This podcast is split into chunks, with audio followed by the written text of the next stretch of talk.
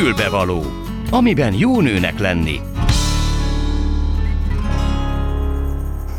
Jó napot kívánok! Tisztelettel köszöntöm Önöket a mikrofonnál, Gál Ildi. Hát egyre közelebb a karácsony, ezért én azt gondoltam, hogy a mai műsorban elsősorban a szülés-születés témakörében gondolkozunk egy kicsit, vagy beszélgetünk egy kicsit, legalábbis két téma erejéig. Ennek jegyében az első beszélgető társam Jäger Mónika lesz, aki egy különleges édesanyja és egy különleges kisfiú, az ő egyik gyermeke. A születésről, a születések körülményeiről fogunk vele beszélgetni, mert ez a kisfiú egy extrém koraszülött helyzetben jött világra a huszonhatodik hétre alig egy kiló súlyjal.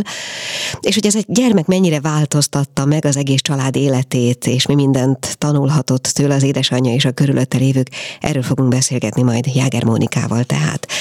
Utána pedig még a félkettes hírek előtt hoztam önöknek egy verset, Erdős Virág egy karácsonyi versét, amelyet kétezer-huszonegy karácsonyára írt. Szerintem érdemes meghallgatni. Aztán félkettők után, a félkettes hírek után még mindig a születés jegyében Óbert József, a Józan Babák Egyesület vezetője lesz a vendégem.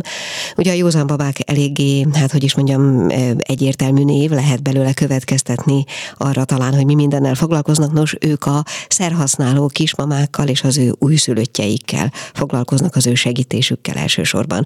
Bár mivel tizenöt éves már ez az egyesület, roppant kiterjedt és hiánypótló a tevékenységük. Végül pedig már nem a születés témájában, hanem egy picit az élet második felének a témájával foglalkozunk, ugyanis egy külön díjat, Élethosszig Egészség nevű külön díjat nyert a Szociális Klaszter Egyesület INDA programja, akik a demenciával élők segítésével foglalkoznak, és erről fogom majd faggatni doktor Egerváry Ágnest, az Egyesület vezetőjét. Körülbelül ennyi tehát a mai ajánlat, úgyhogy nem is húzom az időt, lássuk. A Klubrádió női magazinja tényleg fülbevaló. És itt van a vonalban már Jäger Mónika. Halló! Halló! Üdvözlök mindenkit, szép jó napot kívánok! Jó napot kívánok! Bocsánat, nem beszéltük meg, de tegeződhetnénk az egyszerűség kedvéért? Igen, igen, igen, köszönöm szépen, igen. Nekem igen. is könnyebb, köszönöm szépen. Szóval én annyit mondtam róla, talán hallottad, hogy igen. egy különleges kisfiú édesanyja vagy, aki harmadikként érkezett a családban, extrém koraszülöttként a huszonhatodik hétre. Próbatételes kisfiúnak nevezed őt sok helyen, mert mostanában nagyon gyakran szerepelsz különböző médiumokban, ebben a témában természetesen. Született egy könyv is, létrejött egy csoport, egy önsegítő csoport, szóval nagyon sok mindent megváltoztatott az életedben. Elmesélnéd a történetet nagyjából az elejétől? Igen, nagyon szívesen. Igen, Alexanderka e, tulajdonképpen a huszonhatodik hétre érkezett meg. E, én akkor már több hete kórházban voltam, és hát ő úgy döntött, hogy előbb szeretné látni az ő szüleit, és hát nagyon váratlanul toppant be hozzánk, ő teljesen egészségesen született egyébként, annak ellenére, hogy extrém kora baba volt, kilenc per kilences abgár értéke volt, tehát ez hmm. egy nagyon jó értéknek számított. Viszont a negyedik napon elszenvedett egy nagyon súlyos agyvérzést, majd volt neki egy súlyos tüdőgyulladása, és körülbelül kettő és fél hónapot töltöttünk kórházba, majd ö, otthon észrevettem, hogy szintén gond van, és kiderült, hogy egy második agyvérzést is elszenvedett, és akkor volt egy életmentő söntműtétünk, felköltöztünk Budapestre, mert mi a férjemmel két lakéletet éltünk. Én ott kerültem kórházba, ott volt vállalkozásom, neki itt volt vállalkozása, és akkor mi végleg áttettük tulajdonképpen a székhelyünket ide Budapestre. Uh-huh. Hát ez a kisfiú, aki hozzánk érkezett, annak ellenére, hogy egy hihetetlen nehéz, megoldandó feladatokkal teli csomagot hozott, egy igazi áldás egyébként a családunkban, mert rengeteget tanulunk tőle. Ő most egyébként hét éves, és nagyon-nagyon sokat változtatott a mi életünkön, az emberekhez, az élethez való hozzáállásunkon. Úgyhogy annak ellenére egyébként én mindig ezt elmondom, hogy soha sehol nem álltam sorba ezért az életért, és nem jelentkeztem, hogy én egy ilyen életet szeretnék, sőt, én hálás vagyok, hogy ő engem választott az édesanyjának. Tehát nekünk... Mónika, bocsáss meg. Igen. igen, csak azért vettem egy nagy levegőt, mert igen. azt érzem a mondataidból, hogy ezek, ezek azért nagyon megérlelt, sokszor elmondott, sokszor kimondott mondatok. De igen. ugye hét éve él veletek ez a, ez a gyermek most már. Igen. Mondd, az elején, a, a, a születés utáni pillanatokban, vagy akár az agyvérzések pillanataiban soha nem volt benned megingás, kétség, vagy, vagy csak az volt akár? Nem, volt olyan időszak egyébként, amikor az agyvérzés is kiderült, hogy, hogy megrogytam, természetes, hát anya vagyok, viszont én ezt mindig a kórházi szobámban éltem meg, és ezt soha nem vittem be a korai intenzívre. Tehát én nagyon figyeltem arra, hogy az Alexander azért ebből nem ére, ne érezzen semmit, és azt tudni kell, hogy én őt agykontrollal programoztam az első perctől fogva. Hm. A várandóság alatt én megtanultam a babamama kommunikációt Petra Veronikától, és ugyanúgy korábban érkezett, de hogy amikor megérkezett, és először megláttam őt, akkor rögtön programoztam. De voltak persze nehezebb időszakok, hogy ne lettek volna, viszont én mindig azt mondtam, hogy megyünk előre. Tehát, hogy én kaptam egy csodálatos kisfiút, nem lesz könnyű ez az életút, ebben biztos vagyok, viszont minden egyes mozdulatából ki kell hoznunk a legtöbbet.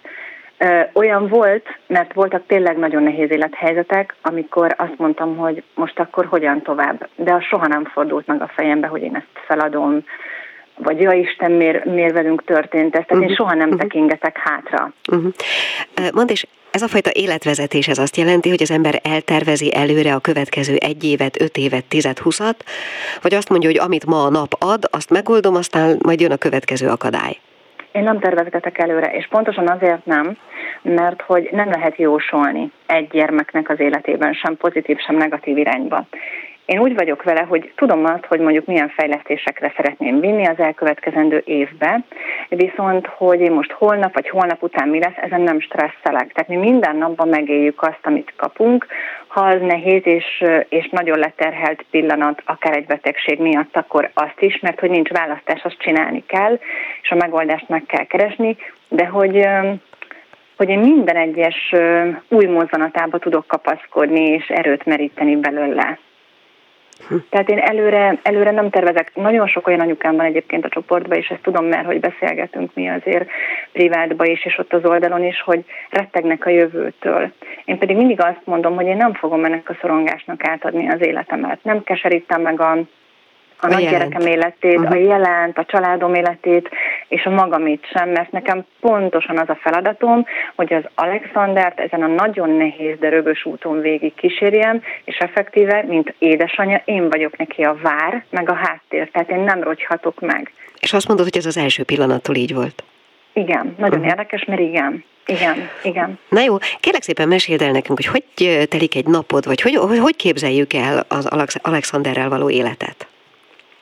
Hát ez most nagyon kaotikus, mert hogy Alexander nem egy túl jó alvó kisfiú, és valamikor reggel nyolc órakor alszik el, valamikor hajnali háromkor, úgyhogy nem tudok programot tervezni, hanem ilyen random jönnek egyébként most így a mindennapi tevékenységek.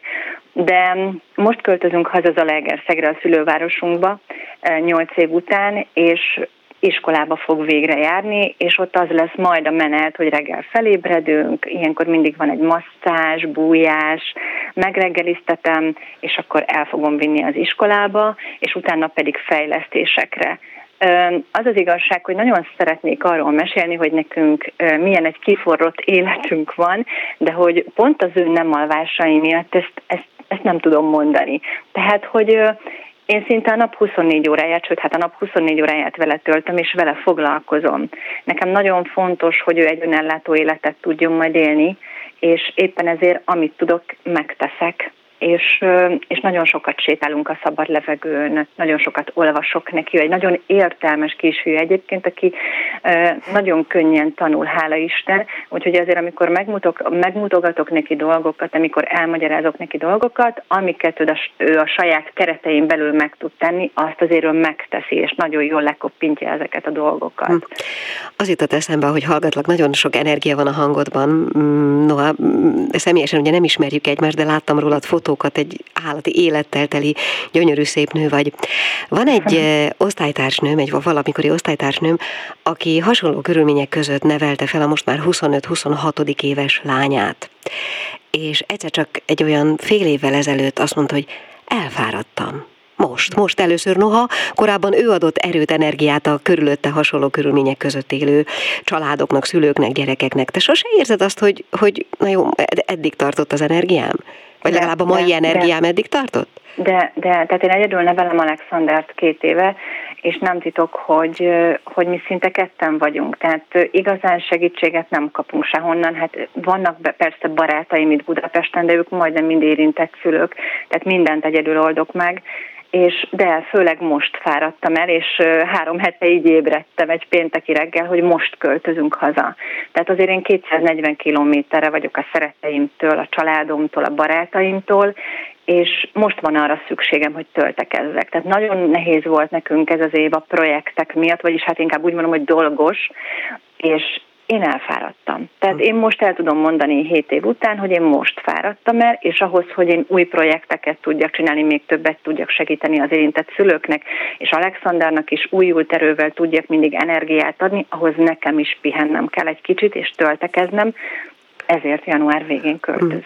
Már is beszéljünk ezekről a projektekről, csak előre, előrejáróban esetleg annyit, hogy a Covid bármilyen módon befolyásolta-e a ti napi életeteket nyilván persze, valamennyire? Igen, igen, hát nagyon megnehezítette abból a szempontból, hogy azért Alexander egy próbatételes kisfiú, és nem lehet tudni azt, hogy rá mondjuk milyen hatással van egy ilyen vírus. Én azt gondolom, hogy neki nagyon erős a szervezete, mert hogy azért én megpróbálom ezt erősíteni, bármilyen homeopátiás szerekkel, vitaminokkal, programozom, stb., de hogy mi azért egy kicsit elzárkóztunk, és, és azért így nehéz volt mind mentálisan, mind fizikálisan, úgyhogy igen, kihatott ránk ez, és még most is kihat, hm. tehát nem könnyű. Hát ahogy mindönkre, persze valamennyire. Igen, Ö, igen. Beszéljünk akkor tehát ezekről a projektekről, amiket most már mióta, tulajdonképpen a, a gyerek születése utáni évben indítottad a csoportot? Második évben Második indítottam évben. a programot. Igen, Ö, ott már több mint ezer érintett szülő van, hát talán valamelyik nap néztem meg, ezertizennyolc talán, Ö,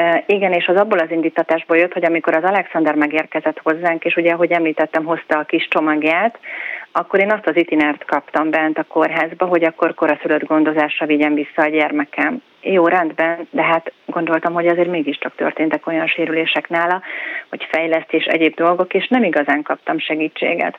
Aztán ugye felkerültünk Budapestre, és akkor, akkor itt nagyon sok helyen próbáltam tudakozódni, hogy most milyen lehetőségeink vannak, és tulajdonképpen nekem az első két évem az arról szólt, hogy elvittem ilyen tornára, ott kaptam egy újabb útmutatást, elvittem olyan fejlesztésre, ott újabbat kaptam, illetve nagyon sokat olvastam, nagyon sokat lógtam az interneten szó szerint, és kerestem a lehetőségeinket. És amikor szépen így beállt az életünk, és már tudtuk azt, hogy mikor milyen fejlesztésekre vittük, és ennek azért láttuk az eredményét, akkor én arra gondoltam, hogy biztos, hogy nem csak én vagyok egy ilyen cipőbe járó szülő, akinek jön egy próbatétel az életében a gyereke által, és ott áll, és nem tud mihez nyúlni, vagy nem tud kit kérdezni, és akkor pikpakka semmiből jött a programnak a neve, leültem a géphez, és megcsináltam. Tehát két nap alatt minden kész volt. Már úgy, hogy volt egy közösségi portálunk, egy zárcsoport, egy nyilvános oldal, meg volt a neve. Tehát, hogy így, így valahogy adta el, magát. Mondjuk is el, kérlek a nevét. Higgy Bennem program. Igen. Igen, Higgy Bennem program, ez az zárt csoport, és van a Higgy Bennem program hivatalos oldala, ahol pedig én és az Alexander mutatjuk egy kicsit be a mindennapjainkat. Uh-huh. És megmondom őszintén, annyit bocsáss meg, igen, hogy én nagyon-nagyon büszke vagyok az én anyukáimra. Én nagyon büszke vagyok azokra a szülőkre, akik a csoportom tagjai. Egyrészt, mert nagyon intelligensen kezelik a helyzetet, és ha én nem is vagyok mindig ott, hiszen nem tudok, mert ugye itt van az Alex és a többi projekt, ettől függetlenül ők rengeteget segítenek egymásnak. A lehető legőszintében és a legtisztább szeretettel, úgyhogy én nagyon hálás vagyok értük, mert ő, ő nélkülük ez a csoport nem lenne ilyen, amilyen. És hát lehet hozzátok csatlakozni, gondolom, igen, annak, igen, aki szeretne. Igen, természetesen, így van, így van, így van. Én úgy tudom, bár nem nagyon kutatok ezután, hogy Magyarország egyik legnagyobb hát, gyűjtő közössége vagyunk. Ezt a gyűjtőszót azért használom, mert hogy nálunk nem csak látássérő gyerekek vannak, nem csak nyitott hátgerinc, gerinccel született gyerekek, hanem akármilyen próbatételt kaptak a gyerekek, a szülők be tudnak csatlakozni a top csoportba. Hm. Engedj meg még egy kérdést, és nyugodtan mondd, hogy menjek a fenébe, és nem akarsz válaszolni. Nem hiszem. Azon gondolkozom, ugye azt mondod, hogy két éve egyedül vagy ezzel a kisfiúval. Igen. Nagyon sok olyan család van, ahol, ahol egyszer csak az egyik, egyik fél azt mondja, hogy nem, nem bírom tovább, ezért vagy azért nem bírom tovább. Nálatok megmondható, hogy, vagy megérthető számodra, hogy, hogy, hogy maradtatok egyedül, és miért? Hát igen, azt gondolom, hogy ezáltal nem, nem sértem meg a volt férjemet, mert erre nagyon szeretnék figyelni, hiszen a, a, a gyermekem nagyon szereti, és hát valamikor ő az én választásom volt, úgyhogy maximális tisztelettel szeretnék róla beszélni.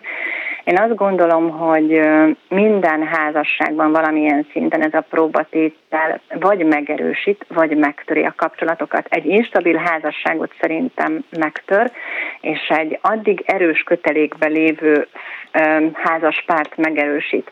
A mi házasságunk az egy elég instabil házasság volt, tehát itt megtörte ezt a dolgot, és az én volt férjem, ő úgy gondolta, hogy ő egy más életet szeretne magának, és szíve lelke rajta, és két éve elment, és éli az életét. Én azt gondolom, hogy ez az ő döntése, az ő választása. Mi pedig elfogadtuk ezt, tehát nem volt, nem, nem volt kérdés, tehát nem volt mit tenni. Én azt gondolom, hogy ebben talán az a legnehezebb, hogy, hogy egy picit azért érzem ezt cserbenhagyásnak, mert hogy, hogy, hogy itt vagyunk mi ketten egyedül, és hogy effektíve, amikor nagyon nagy ritkán segítségre lett volna szükségünk, az esetek kilencvennyolc százalékában tőle nem kaptuk meg. Ezért érzem úgy, hogy cserben lettünk hagyva, de én azt gondolom, hogy senkinek a döntését nem lehet felülbírálni, és nem lehet elítélni.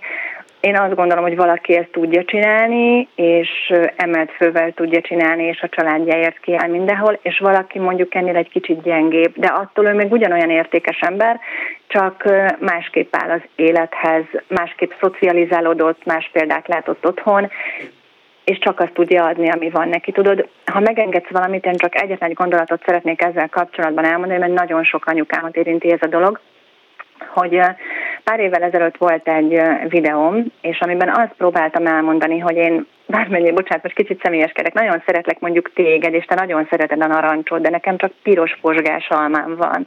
Én hiába szeretnék neked narancsot adni, nem tudok mással kedveskedni, neked csak almával. Uh-huh. És az a te dolgod, hogy azt elfogadod, vagy nem fogadod. Uh-huh. Mert egy picit ez egy ilyen helyzet, hogy hoztunk egy mintát otthonról, hogy milyen a család, milyen a felelősségvállalás.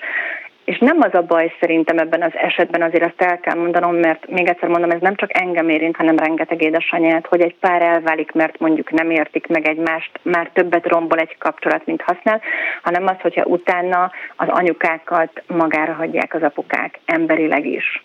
Tehát itt talán ez a legnehezebb dolog. Értem.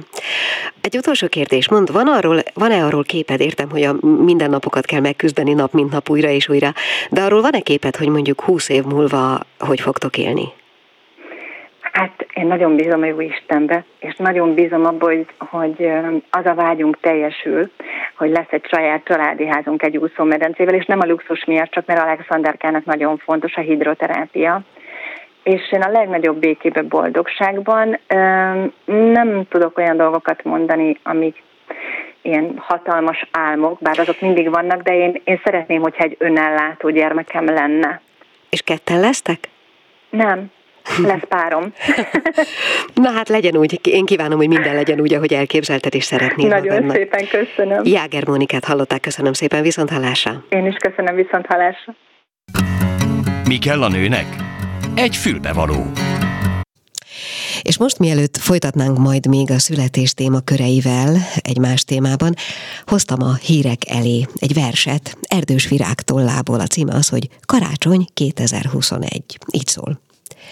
Viccnek durva, versnek kevés, íme egy kis meglepetés. Nem egy nagy szám, látom én is, kilóra se sok, de mégis. Mikor ilyen nagy a fagy, a szeretet meg egyre fogy, az embert mindig meglepi, hogy nincs jobb, mint egy meglepi.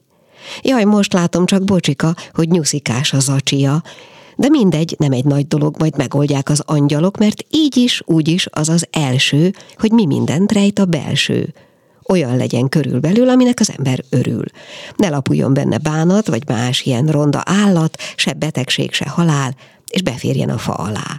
Sőt, ha mégse tetszik, másnap át lehessen adni másnak. Bárki kapja, legyen áldott, lásd a Christmas greeting cardot. Kedves, drága kedves, stb. Csak meg szeretném köszönni, és ezúton is kívánok egy sokkal jobb fejvilágot. Most egyedül csak az a fontos, így írom, mert így a pontos, hogy a szíved helyén legyen kétezer-huszonegy telén. Rajtad áll, hogy mit teszel, hogy jó fiú vagy rossz leszel, hogy vállat vonsz és legyintesz, vagy észnél vagy és beintesz, hogy pakolod a csekkered, vagy szép csendben kibekkeled, ha üldögélsz, ha ácsorogsz, ha élteted, ha gáncsolod, én egy dolgot tanácsolok, legyen vidám karácsonyod. Folytatódik a Klubrádió ékszere, a Fülbevaló. Azzal kezdtem ezt a mai műsort, hogy a karácsony közeledte okán beszélgessünk most a születés körülményeiről. Ennek jegyében a mai második beszélgetés a Józan Babák Egyesület vezetőjével, Óbert Józseffel fog történni, aki remélhetőleg itt van a vonalban. Halló? Halló, itt vagyok, közösokról is üdvözlöm a hallgatókat. Jó napot kívánok, nagyon köszönöm, hogy a rendelkezésünkre áll. Szóval, ugye elég beszédes maga a név, a Józan Babák, itt ugye alapvetően szerhasználó, de nagyon tág értelemben vett szerhasználó kismamákról és az ő gyermekeikről van szó, és amennyire én tudom, maga az Egyesület, illetve az önsegítő csoport, mint közösség, már jó régen, tizenöt évvel ezelőtt jött létre. Igen, kétezer-hatos a, a dátum, amikor megjelent ez a Józan Babák néve egyáltalán. Ez először egy önsegítő ö, közösségnek a neve volt, ahol hát ilyen rekreációs használónak nevezett emberek tipikusan a hétvégi parti drogos társaságból származtak. Nem súlyos használókról volt szó, fiatal nők, akik közben ugye várandósok lettek, gyerekeik születtek, és hát a saját tapasztalatuk volt először az, hogy hiába próbáltak tanácsot kérni ellátórendszerben, ugye nem nagyon foglalkozott senki azzal, hogy hogyan van a, a különböző szerek hatása a várandóságra, magzatokra. Tehát Bocsánat, alapvető... azért, mert nem tudtuk? Tehát nem tudták az orvosok? Nem volt erre protokoll? Nem, ma, igazából protokoll ma sincs, tehát uh-huh. hogy olyan, hogy a, a pszichoaktív szerek használata hogyan hat terhességre, ilyen protokoll Magyarországon ma sem létezik, uh-huh. de hogy hát itt a rutinok hiányoztak, hogy nyilván ez egy ilyen generációs kérdés volt, hogy egyszerűen felnőttek azok az emberek, akik már mondjuk az ilyen extázi és hasonló szerekkel együtt nőttek fel, tehát nyilván ennek a generációnak újabb problémái jelentek meg, ebben nincs semmi különös, és hát a az ellátórendszer vagy szolgáltatások azok a megjelenő problémákra jönnek létre, tehát ők még azok voltak, akik nem nagyon találtak ilyet, így aztán gondolták, hogy létrehoznak egy önsegítő közösséget, tehát például, hogy ők már ismertek, vagy találtak olyan addiktológus, nőgyógyászt, védőn, mást, aki, akivel tudtak együttműködni, míg sokan meg nem találják meg ezeket az embereket, és ez csak annyi, hogy ilyen útbaigazító tanácsokat tudtak adni egymásnak, meg némi bátorítás, tehát ez így indult, és aztán kétezer-héttől, tehát ugye egy éve később már létrejött egy anonim szociális szolgáltatás Budapest nyolcadik kerületében, ahol viszont egy egészen más populációval sikerült találkozni, tehát ez az önsegítő csoport aktívan részt vett ennek a kialakításában, de ott viszont a nagyon súlyos és rendszerint intravénás használókkal kezdtünk el foglalkozni, tehát ott egy ilyen egész más célcsoport volt, nagyon sok szociális problémával, családon belüli erőszakkal, tehát az a, az a sűrűje. Hm. Az elején azt mondtam, hogy ez a szerhasználat ez elég szélesen értendő. Ugye mi is alapvetően azt gondoljuk, hogy itt drogról, alkoholról, ilyesmiről van szó, de ennél azért jóval tágabb, mert amikor a telefonon beszéltünk, mondott nekem egy elég riasztó számot. Igen, hát a, a legmagasabb az a, az a gyógyszerhasználat, ami erre nincsenek kutatási adatok, becsült ilyen szakértői becslések vannak. Ez nagyjából úgy néz ki, hogy Magyarországon tízből négy terhességnél előfordul altató, nyugtató használat, ami ugye lehet ilyen egy-egy alkalom, de lehet rendszeres is, tehát ez negyven százalék, ez rendkívül magas. Nyilván ez abból adódik, hogy Magyarországon a nők körében főleg a gyógyszerhasználat amúgy is rendkívül magas, tehát a, ez, ez csapódik le ott, hogy a várandóság alatt is olykor-olykor különböző gyógyszerekhez nyúlnak emberek, de mint hogy ezek legálisan vannak forgalomban, talán ennek a kockázatát kevésbé is e, tartjuk számon, de, de alapvetően ezzel vigyázni kell. De erre legalább a kétezer-tizennyolc óta egyébként van egy protokoll, amit meg lehet találni a várandós gondozáshoz, az a cím, amit a gyógyszerészek e, adtak ki egy gyógyszerész szakmai kollégium, tehát hogy a különböző hatóanyagok a várandóságnál okoznak-e kockázatot, ezt mindenkinek érdemes megismernie, nem csak orvosnak, annak is, aki éppen érintett és gyermeket vár. Azt tudjuk mindenféle egyéb kutatásokból, hogy Magyarországon, de a világon is a világjárvány ideje alatt megnövekedett mindenféle hasonló típusú gyógyszereknek a forgalma, akár legális, akár illegális legyen az. Ez, ez is mérhető egyébként önöknél, vagy önök is észrevették ezt? Hát mi azt vettük észre, hogy az emberek általában sokkal frusztráltabbak, mint egyébként, de hát ez, ez ugye mindenki másra is igaz, tehát nem csak egy addiktológiai szolgáltatásban, és hát ebből következően ugye a kiszámíthatatlan, bizonytalan létfeltételek azok nagyon lecsapódnak a mi ügyfeleink körében, ez nagyon sok lakhatási problémát, munkahelyvesztés, jövedelemelvesztését jelenti, és akkor ebből az élethelyzetből hát így emberek hozzányúlnak különböző szerekhez, ami, ami ugye visszaeséseket eredményez, de, de ezek azért korrigálhatók, tehát hogy inkább ez a feszült légkör, vagy, a, vagy az irritáltság az, ami jobban érzékelhető, ami a nagy bizonytalanságból adódik, és akkor, akkor megesik, hogy valaki gyógyszerhez, alkoholhoz, bármi máshoz nyúl, de ezek azért korrigálható problémák. Uh-huh. Mi az, amire... Segítséget kell kérni ebbe, ez a lényeges, igen, hogyha valakivel ilyen történik, igen, tehát hogy, hogy ez nem probléma, nem kell szégyelni, nem, nincs ezzel gond, de az emberek mostanában érthetően sokkal feszültebbek, valaki tett valamit, amit nem kellett volna, ne szégyelje, kérjen segítséget, mondja el, de, tehát ez, a, ez az egyes számú, amit, amit mindenkinek mondani kell, hogy ne tartsa magában, ne titkolja. Pontosan melyek azok a területek, amiben önök segíteni tudnak? Nekünk van ugye, amit mondtam, kétezer-héttől egy anonim szolgáltatásunk, ami eleinte akkor azért személyes kapcsolatokon alapult inkább, tehát hogy ez a Budapest közepére korlátozódott, és ott egymást hozták be az emberek. Nagyjából kétezer-tizennégy-tizenöt táján változott ez meg, amikortól már elsősorban online kapcsolatokat vesznek fel emberek, úgyhogy lett is egy külön krízis szolgáltatásunk. Ez nyilván az ilyen okostelefonok és egyebek elterjedtek, terjedésével járt együtt, azóta a világ bármely pontjáról bejelentkeznek online, tehát nem csak Magyarország teljes területéről, hanem külföldről is, ami Ausztria, Németország, Svájc, tehát nagyon sokan dolgoznak ki, némelyek prostituáltként például, és amikor jönnek haza és gyermeket várnak, akkor rögtön szolgáltatásokat keresnek, vagy kapcsolatot, hogy hogy oldják meg ezt a helyzetet, tehát hogy lényegében most már földrajzi korlátozás nélkül, és akkor megjelennek az érintettek nálunk a, a személyesen, és akkor nyilván ez az egyéni állapot függvényében, hogyha szükséges, akkor azonnal kórházat kell szervezni, másnál inkább szociális problémák vannak, hogy hol fog lakni, nagyon sokan ugye a szülés után hova mennek haza a gyerekkel, az esetleg a régebbi családi kapcsolatoktól távol kell tartani, mert azok mondjuk bántalmazó kapcsolatok voltak, tehát ez egy nagyon-nagyon összetett, egyszerre egészségügyi, szociális és sokszor jogi problémákat felvető terület, és ezt így együttesen kell kezelni, tehát ami fontos, hogy nem, nem ilyen szakellátások külön-külön, hanem egy ilyen közösségi ellátásnak kell lenni, amiben sok szakma részt vesz egyszerre és összehangoltan. De egyébként tudnak kapcsolódni a különböző állami ellátásokhoz? Nyilván szükség van rá. Hát itt, itt megvannak ezek a kiépült kapcsolatok, ugye az egyik ilyen volt, ami kétezer-nyolc óta már van egy fix nőgyógyászunk, aki Olabúj Sámuel, aki, aki bejárt és találkozott ügyfelekkel, aztán a rendelőjében azóta zajlottak folyamatosan vizsgálatok, tehát ez az addiktológiai célcsoportnak az ellátását jelenti.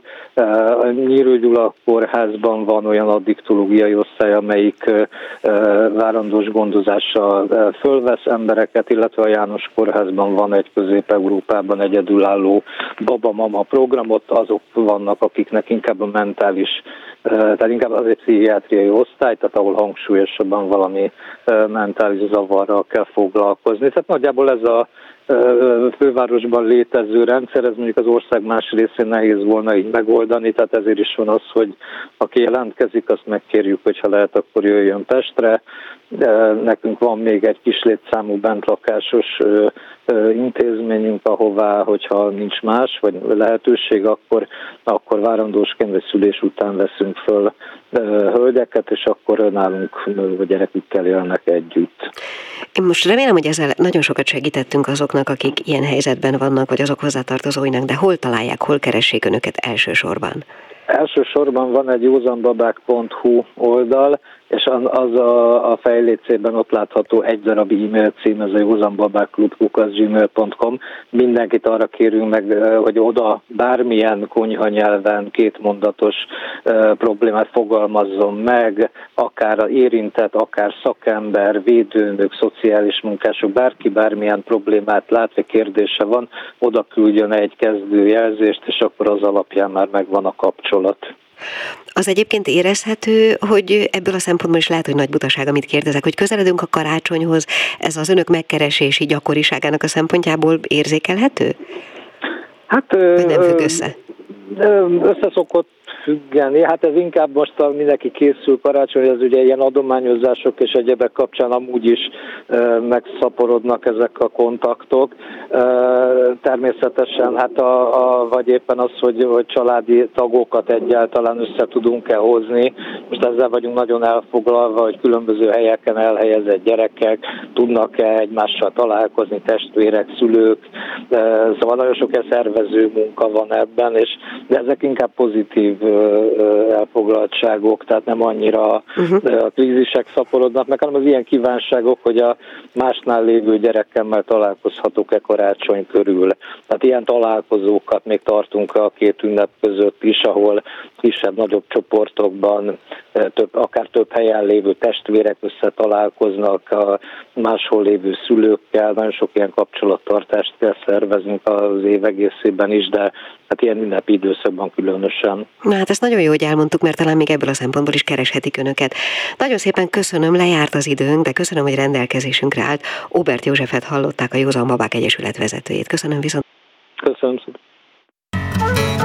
A Klubrádió női magazinja tényleg fülbevaló. És most következzen egy olyan téma, ami nem szorosan a szüléshez, születéshez kapcsolódik, hanem egy kicsit másik szakaszához az életnek. doktor Egerváry Ágnest köszöntöm a vonalban. Halló! Jó napot kívánok, köszöntöm a hallgatókat. És mi tegeződünk, ha nem baj, szervusz. Hogyha, igen. Szervusz. Szóval, és azért hívtunk föl, mert Élethosszig Egészség külön díjat nyert a Szociális Klaszter Egyesület INDA programja, ami alapvetően a demenciával foglalkozik. Kicsit elmondanád, hogy pontosan mi ez, a, mit jelent ez a külön díja számotokra? Nagyon-nagyon örültünk ennek a díjnak, egyrészt az elismerésnek, másrészt pedig annak, hogy ez a téma, ami valóban nem tartozik a legnépszerűbb témák közé, kapott egy kis figyelmet ezáltal a díj által. Az Innovatív Gyógyszergyártók Egyesülete a társadalmi felelősségvállalás jegyében is az úgynevezett egészségértés témakörrel foglalkozik, és már hat esztendeje ad ki ebben a témakörben díjakat. Azt értjük az egészségértésen, hogy tudunk-e vajon annyit a saját szervezetünk működéséről, az egészségünk megőrzésének a lehetőségeiről, hogy nem csak akkor kezdünk el odafigyelni, amikor már baj van, hanem a megelőzés időszakában is, és tudunk vigyázni az egészségünkre, és tudjuk, hogy mi történik a szervezetünkben és körülöttünk. Ez egyébként itt a járvány kapcsán, vagy a védőoltások kapcsán is egy roppant fontos Aktuális, kérdés. Persze. Vizsgálódtak ők ezügyben többször, és talán ez az elmúlt évek során többek között az ilyen sajtófigyelmet és kiváltó események és díjak kapcsán egy kicsit javulni látszik. A demenciára kevés figyelem fordítódik, pedig ma már tudjuk, hogy körülbelül a demencia esetek egyharmada megelőzhető. Tehát ez nem úgy van, hogy az Alzheimer kort, ha bárki meghallja, akkor, akkor, akkor csak a riadalom és a félelem van. Igenis tudunk tenni, még a szellemi hanyatlás kezdeti időszakában is, hogy ez ne folytatódjon, vagy ne olyan ütemben folytatódjon tovább. És amit mi ebben a témában tettünk, amivel mi most pályáztunk, az egy valamennyi korosztályt megszólító, foglalkoztatófüzet, tájékoztatóanyag. Azt gondoljuk, hogy miután a demenciával élő beteg, az Alzheimer-kóros nagymama, nagypapa körül családtagok vannak, gyerekek is vannak. Nekik is dolguk van a demenciával, nekik is tudniuk kell erről valamit. A azért, maguk szintjén. Azért van szükség ezekre a füzetekre, mert alapvetően a megijedésen túl nagyon kevés fogalmunk van a dolognak a lefolyásáról, vagy a, a velük való együttműködésről, a gondoskodásról és egyebekről? Így van. Nem hisszük azt, hogy tudnánk bármit is tenni azon kívül, hogy félünk, meg azon kívül, hogy esetleg próbálunk segítséget keresni, orvosi vagy, vagy szociális ellátórendszerbeli segítséget. De az érintett betegeknek körülbelül a kilencven-kilencvenöt százaléka otthon él, családban él.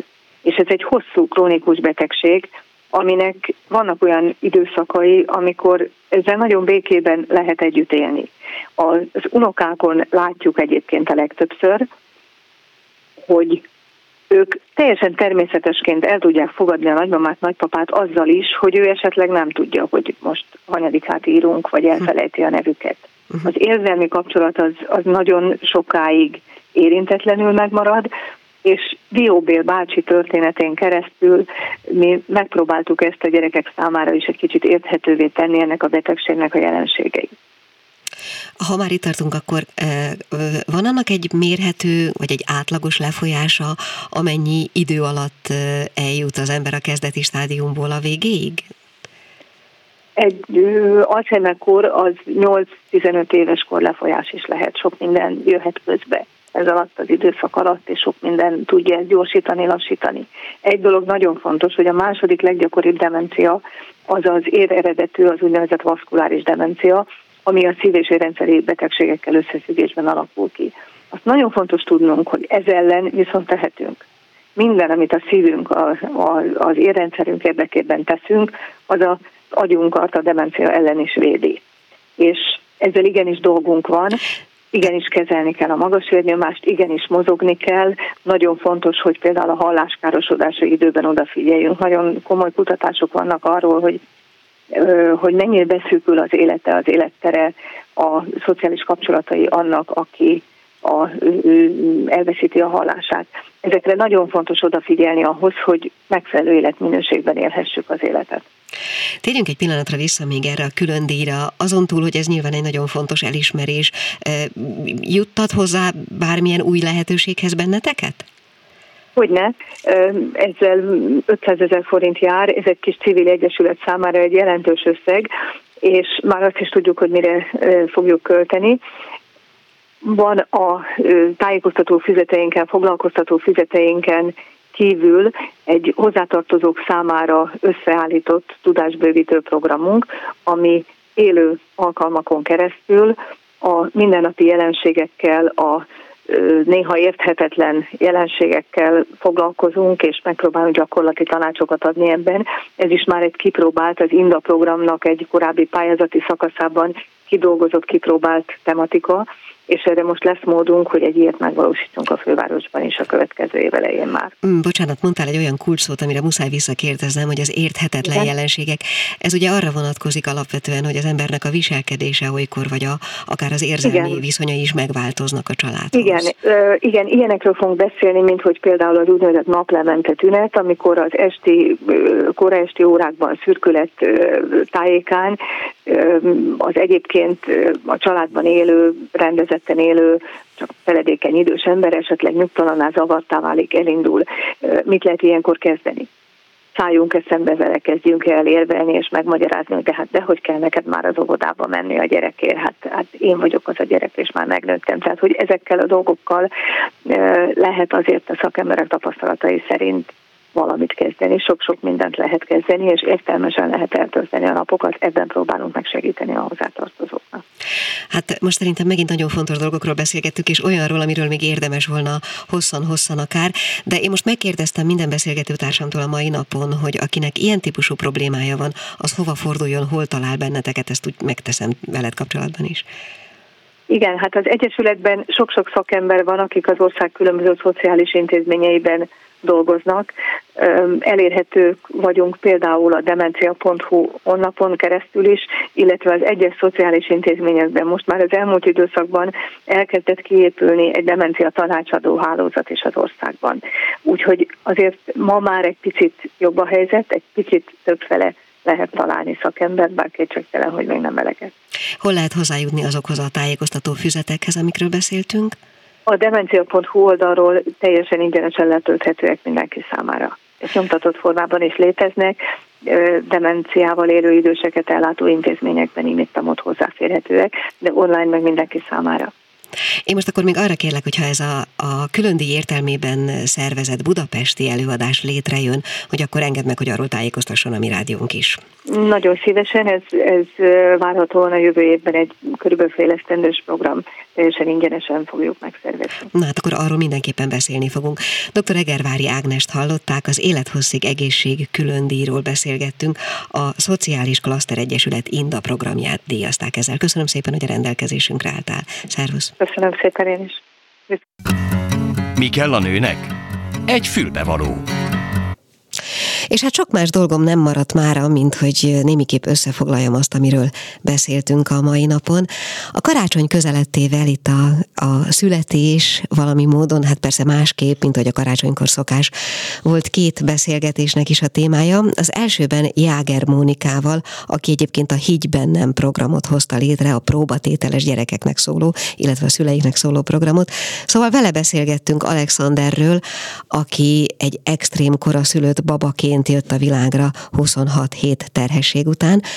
Aztán elhangzott egy vers, Erdős Virág tollából, egy karácsonyi vers, utána pedig a Józan Babák Egyesület vezetőjével, Óbert Józseffel beszélgettünk arról, hogy mi mindennel foglalkozik ez az Egyesület, végezetül pedig doktor Egerváry Ágnessel, akik egy külön díjat kaptak Élethosszig Egészség címmel, és ennek a különdíjnak az értelmében most előlegeztük is egy kicsit azt a januári beszélgetést, amely majd a demenciáról fog szólni. Szerintem nagyon sok olyan fontos dolog hangzott el ma, és talán segítséget is nyújtottunk azoknak, akiknek szükségük lehet ilyen vagy olyan módon kapcsolódni, akár még karácsony előtt is, akár a születés, akár a demencia témakörében segítő emberekhez. Nekem nem maradt nagyon más dolgom, mint hogy elköszönjek önöktől, kívánjak nagyon boldog, békés, nyugodt és vírusmentes karácsonyt, de karácsony után még egy pillanatra összefutunk, úgyhogy új évet még nem kívánok. Ez volt tehát a mai fülbevaló. Köszönöm, hogy bennünket hallgattak. Viszont hallásra Gál Ildit hallották. A Klubrádió nem csak nőknek szóló magazinját, a fülbevalót hallották.